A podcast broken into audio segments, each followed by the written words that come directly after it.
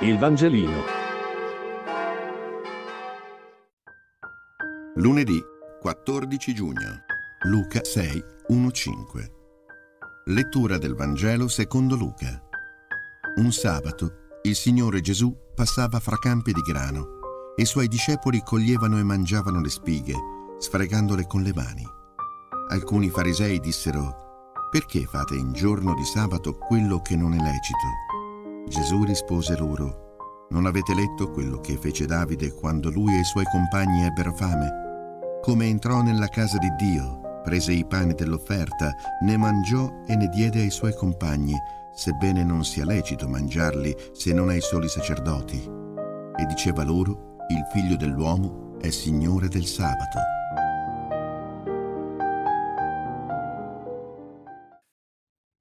Il tema della fame dei discepoli si contrappone alla questione del sabato posta dai farisei. L'episodio si collega ai versetti precedenti. Come mai i discepoli non digiunano, mangiano e bevono con pubblicani e peccatori? E nel brano di oggi, come mai mangiano dopo aver raccolto e sfregato con le mani le spighe? Non è lecito, non si possono fare lavori servili in giorno di sabato. I discepoli trasgrediscono la legge, escono dal seminato, ma prima di loro è Gesù a farlo.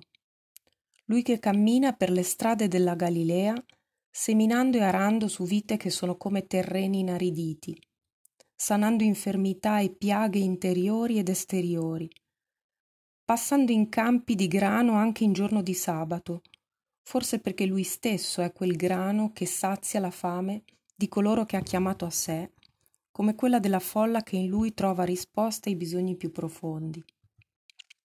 Mi affascina la capacità di Gesù di discernere il bene e il male nelle diverse circostanze in cui si trova e anche il suo coraggio di sfondare i limiti dei precetti. Ma quale criterio guida il suo agire? Questa pagina di Luca dice che Gesù non agisce sulla base di quanto è ritenuto lecito o non lecito dalla legge, sembra che la logica del dovere, quella del fariseo che è in ciascuno di noi, gli stia un po' stretta. Gesù non agisce neanche per puro spirito di contraddizione o per rinnegare il valore della legge.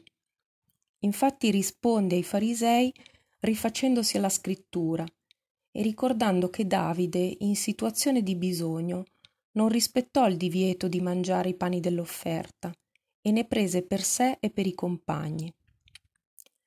Il criterio del suo agire mi pare racchiuso nell'espressione che Luca riprende da Marco.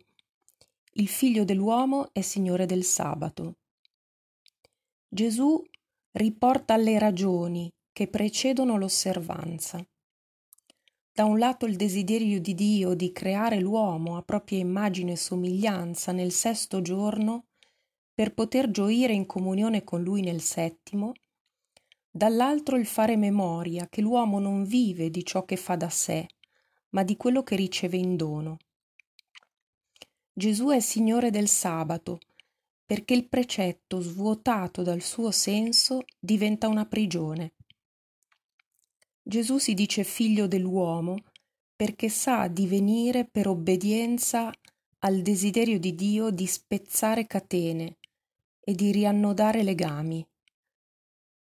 Per questo l'agire di Gesù mi sembra sempre orientato a restituire libertà e dignità, a favorire la vita, a saziare la fame di relazione, di perdono, di amore, di pienezza di ogni creatura. Il Vangelino. Buona giornata.